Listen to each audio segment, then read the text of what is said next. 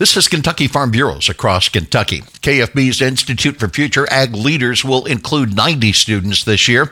Jackson Toll says it's an eye opening experience for young ag leaders. We take 45 at Murray State University and 45 at the University of Kentucky.